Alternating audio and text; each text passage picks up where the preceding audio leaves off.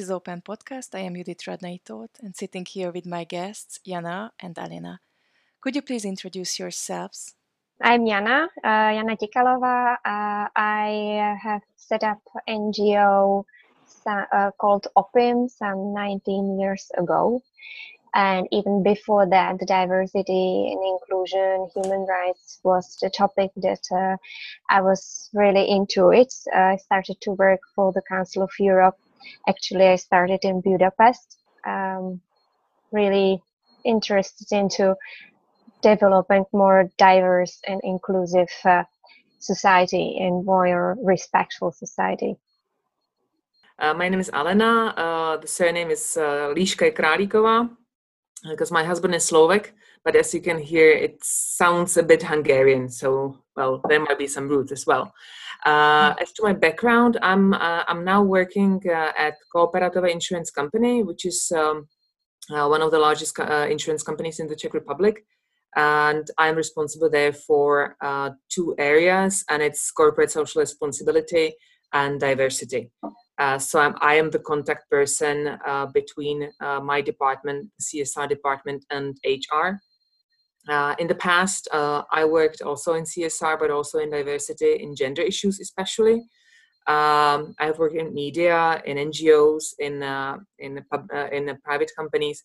So it's been quite a quite a um, vast variety of experience, and I believe that this is a reason why Jana actually invited me to join you today. Thank you so much for the introduction. What happened in the field of diversity and inclusion in the Czech Republic in the past few years? So, what happened from the positive uh, side? As I have said, uh, I have been devoted to the topic over the last 20 years. And um, I must say that in, in uh, my country, in the Czech Republic, for OPIM, the beginnings were really difficult, really hard because it was kind of um, almost like untouched topic, and uh, we were kind of um, alone in the in the battle uh, to fight for the rights and uh, to really bring the diversity as uh, as a as an issue to talk about. But um, later more CSR activities and initiatives started to, to rise and um, I guess uh, um, when we properly but really really properly started to talk about diversity inclusion uh, in uh, in the corporate world in in private sector it was maybe some seven or eight years ago. Um, and um, there started to be more discussions about it inside the companies at the conferences at panel discussions but um, it's still still not enough uh, and uh, also uh, I find that there are a lot of discussions about the gender diversity, but not generally about diversity as such, and touching also other other groups. Uh, a lot of the global companies um, started to bring this topic that should be localized. And um, here it comes maybe the little bit of the negative side. The topic was given to mainly the HR departments. So it is viewed as it is a project of HR, but um, I disagree. It should be the topic of the whole business. Then on another uh, negative side uh, is that uh, there is lack of expertise and uh, and lack of, lack of experience but also lack of time of those who, who should be um, really bringing this uh, this topic uh, into light uh, in the companies. We don't really have uh, many positions really devoted to the diversity and inclusion. It is starting now, but back few years back, um, it was always somebody uh, having that like by 10 20% already in the agenda hr agenda that they have been doing. In czech republic there is very low unemployment uh, uh, and quite high fluctuation. And i believe this was maybe the trigger for uh, uh, many companies started to think okay what we can do in order to retain the employees in order to uh, keep them to be loyal to um, so this kind of employer branding inside out that the internal employees uh, can really influence the brand too. So so the, so the company started to look more into okay what, what are the needs of our employees? And uh, what is the the employee um, experience uh, uh, in our company? So i think this also uh, changed and due to this very low unemployment I would I definitely agree with what Jana said, and I might add uh, just one thing to the past, and that's uh, the fact that um, within diversity there is a big issue in the Czech Republic uh, uh related to employing people with uh, different disabilities, and that's something that uh, a law actually forces, so to speak, companies to employ those companies that are that have more than 25 employees to employ at least 4% of people with uh, what, whichever handicap. The, the definition is really vast, so it's, it's, it's really um, something that is very difficult often for companies to actually grasp what is handicap, uh, what kind of handicap is to be already uh, you know counted in those 4%. Uh, and uh, that's the fact that actually in a in certain way uh, made it easier for companies to understand how difficult the situation of people with handicap uh, in the free labor market is. And just like Jana said, I think uh, what is what has happened over the past few years, uh, the discussion was uh, open uh, in various areas. And what I really liked was that uh, has been the fact that lots of companies recently uh, tend to think of their employees in relation to the uh, to the period of life they are they find themselves in. So they think of uh, young people entering the job market entering the company uh, and their uh, expectations from the uh, from the first second employment. Then they think about people who are thinking about parenthood who become parents. They of course also try to be thinking of single parents which is a big issue in this in this country and uh, and what i really like myself because this generation has been uh, growing very fast and very large is the sandwich generation. People who have children and do have to take care of them and at the same time having uh, already elderly parents and in need of especially now in the covid times in need of taking care of them as well. And then of course people over 50 over 60 in the companies because each of them have different expectations. There are women there are men again uh, there's the uh, the gender the gender difference and uh, that's that's what I think that uh, is uh, is really positive about the Czech uh, Czech environment that the discussion has been started and that it continues also over this this COVID period. Thank you. And do you see examples of companies acting together for social change, for for a more open and, and inclusive society? I think I will take uh, first uh, the the word, Jana, if I if I may. Uh, I used to work in the in the in like near past in a, uh, in an organization that was the coordinating um, NGO for uh, the Diversity Charter, which is a European uh, initiative that has been already signed in the Czech Republic by about I think 70, 70, 80 or, companies and they try to be acting together. They try to organize events, uh, be meeting on on different issues. Uh, one of those that I really liked, and I think it's important, is that the gender diversity is being uh, raised as an issue by men, by male top managers who perceive that it's not just about um, women in the uh, as employees, but also about women uh, in the top management uh, about the about women uh, in the really top decision making positions.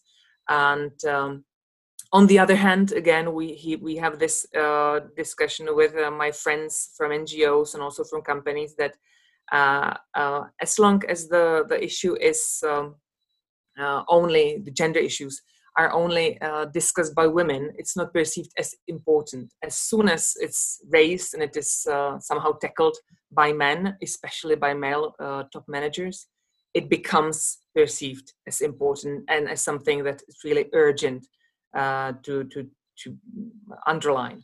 So, uh, so yes, there is a, there is a, there is a platform where companies of various sizes uh, do meet and uh, do share their experience with diversity from various perspectives, not just gender, uh, but also um, uh, other other ones.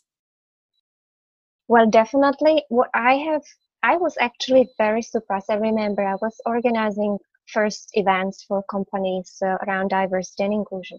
Now I was so much surprised nicely uh, how much the companies are willing to share their best practices.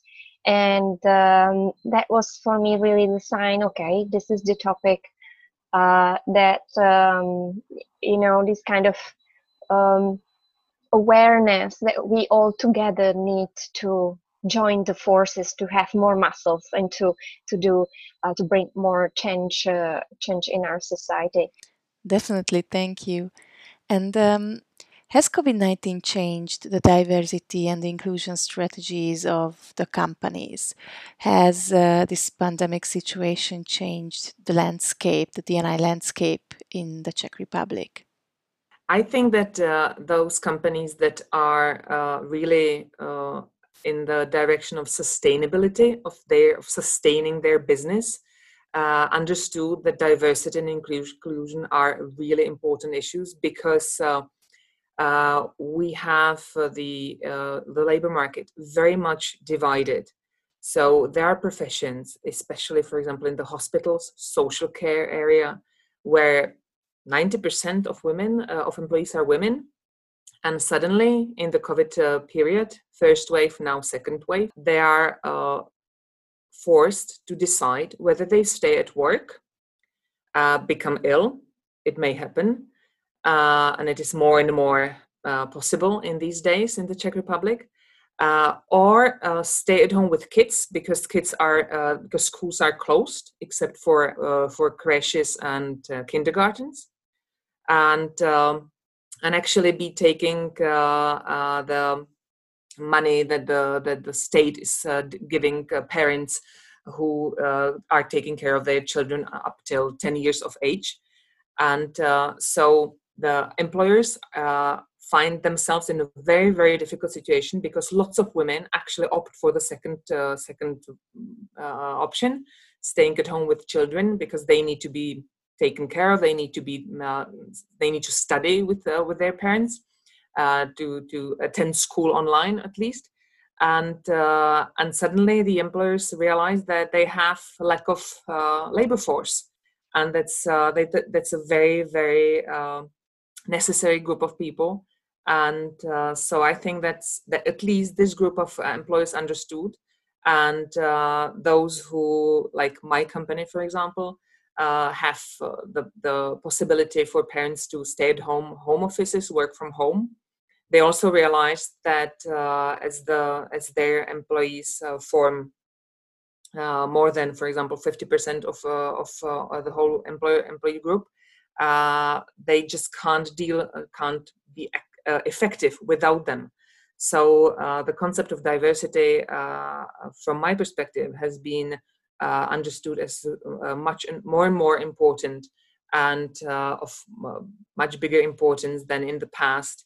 Because if we don't respect it and don't reflect it in the labor force, uh, it then ends like it ends now that we have lack of uh, nurses, lack of um, people in the social care. Uh, there needs to be people like volunteers coming from other um, other areas who don't who can't go to work at the moment like actors like uh, you know people from from the culture sphere uh, and they they are kicking in and helping as much as they can. But uh, it's not something that's as i said that's not sustainable. That there are companies who truly who did truly embrace diversity inclusion that it is with or without covid uh, but of course, uh, it kind of maybe slowed down the activities and slow down the the initiatives within the, the DNI strategies. Maybe what me personally, what I have been a bit worried is uh, that COVID is kind of invisibly separating the people, even the separation amongst friends to those who have a big fear, anxiety, to those who are more relaxed, to those who who are just simply confused. And I I feel that in the long term this will have a big mental impact uh, on us how we feel about ourselves but also among the others and uh, in terms of inclusion that um, i think that in the inclusion effort we have been trying so far uh, the covid will have an impact on it too it will actually um, exclude more some of the people and some of the people exclude themselves Yes, that is an important issue. And actually, it is tightly connected to my next question. What are the biggest DNI challenges in the Czech Republic now? It is COVID. I think this is the biggest challenge of all for all of us. Um, for some companies, it has been enormous twist in their business, uh, even closing down. Uh, it has slowed down the educational programs. Uh, um, for instance, in OPIM, we have lined up a lot of workshops, but uh, we had to stop them or adapting them to the online um, versions.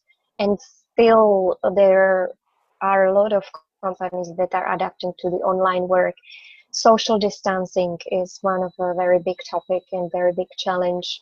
Um, and uh, we have named single mothers. I would add older people. We have also talked about people with disabilities, uh, and this is these are the most vulnerable groups. Um, and uh, COVID has enormous impact on on them, not just financially, but also mentally. And um, so these these are the challenges we have, and uh, we are learning how to fight the challenges.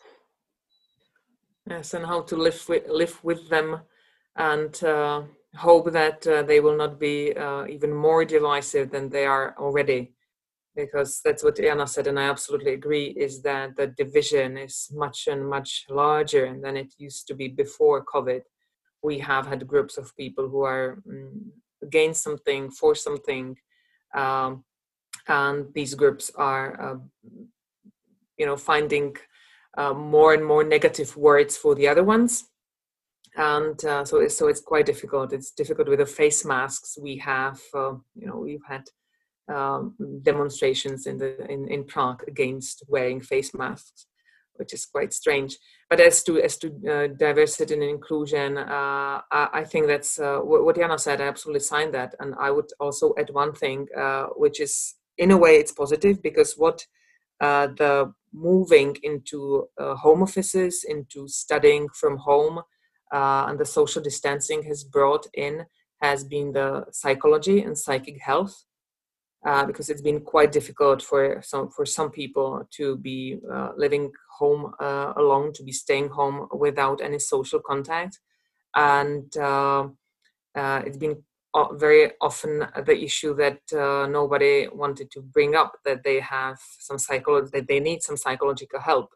And um, the good thing is that uh, the uh, this period of time has uh, actually brought it on the table uh, and the same thing uh, i think the second wave has been even more open about it and that's and i think it's also related to diversity and inclusion that's been um, violence uh, um, uh, in the at home because uh, this issue has again been named in the in the first wave and lots of people actually address it these days that it may appear much stronger when people are staying at home closed in their small flats very often uh, with their whole family and uh, uh, related to psychological issues that they that they may be facing.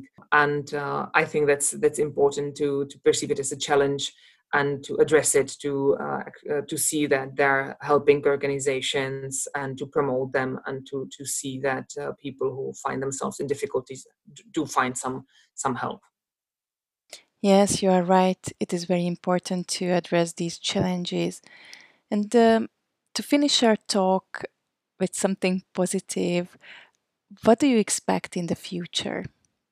Okay, I, I have hope and I have some expectation. So, what I hope is uh, in bright future with no more lockdowns. Uh, and uh, I also hope that we are not gonna lose uh, this what we have uh, but we have showed how solidar and how empathetic we can be.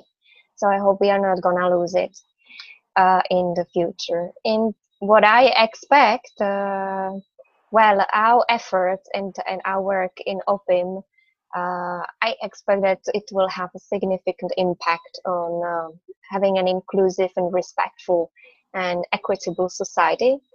Um, we established uh, during the first wave of COVID a new platform, Diversity Talent Pool, that is helping diverse people on a job market. Uh, and so I expect this will be useful uh, for many people and for companies. And um, I also expect that the companies uh, in Czech Republic who are devoted to diversity inclusion that will truly keep their diversity and inclusion initiatives as part of their company DNA. I will sign that. Uh, I'm, I'm uh, 100% uh, signing what Jana has said. Uh, I also believe that the diversity and inclusion strategies that have been adopted and um, perceived as really effective by companies over the COVID period uh, will remain, that they won't be replaced by any cuts, because that's what we can expect that there will be cuts in, in, employment in the employment uh, market. Uh, but let's hope that it won't have the impact on diversity and inclusion. Uh, I hope that the digital world, that living online, uh, will actually uh, be promoted or be be uh, have the positive impact as well. Um, because I think in a in certain way it really makes lives easy easier uh, for for anyone. Uh, so let's hope that uh, we have learned to be digital as much as possible to then uh, face whatever life life brings us uh, in the future uh, with with smile on our faces because those smiles under the face mask are cannot be seen. so I do believe that uh, the future is bright and that uh, we will be again uh, able to travel to meet friends to actually uh, you know shorten the distances in social distancing and that um, uh, what the positive aspects of diversity will will be respected and that the labor market won't be anymore that much divided as it has been in the Czech Republic because it has really proven non-effective and uh, we are now uh, facing facing its uh, uh its negatives negative sides. Uh, but I'm positive. I'm absolutely positive that the future is really how we, you know, define it, what we do, and we are already, as far as I can say from my colleagues, from my friends, we are all ready to to do that. Nice closing words. Thank you so much, Alina, and thank you so much, Jana, for the discussion today.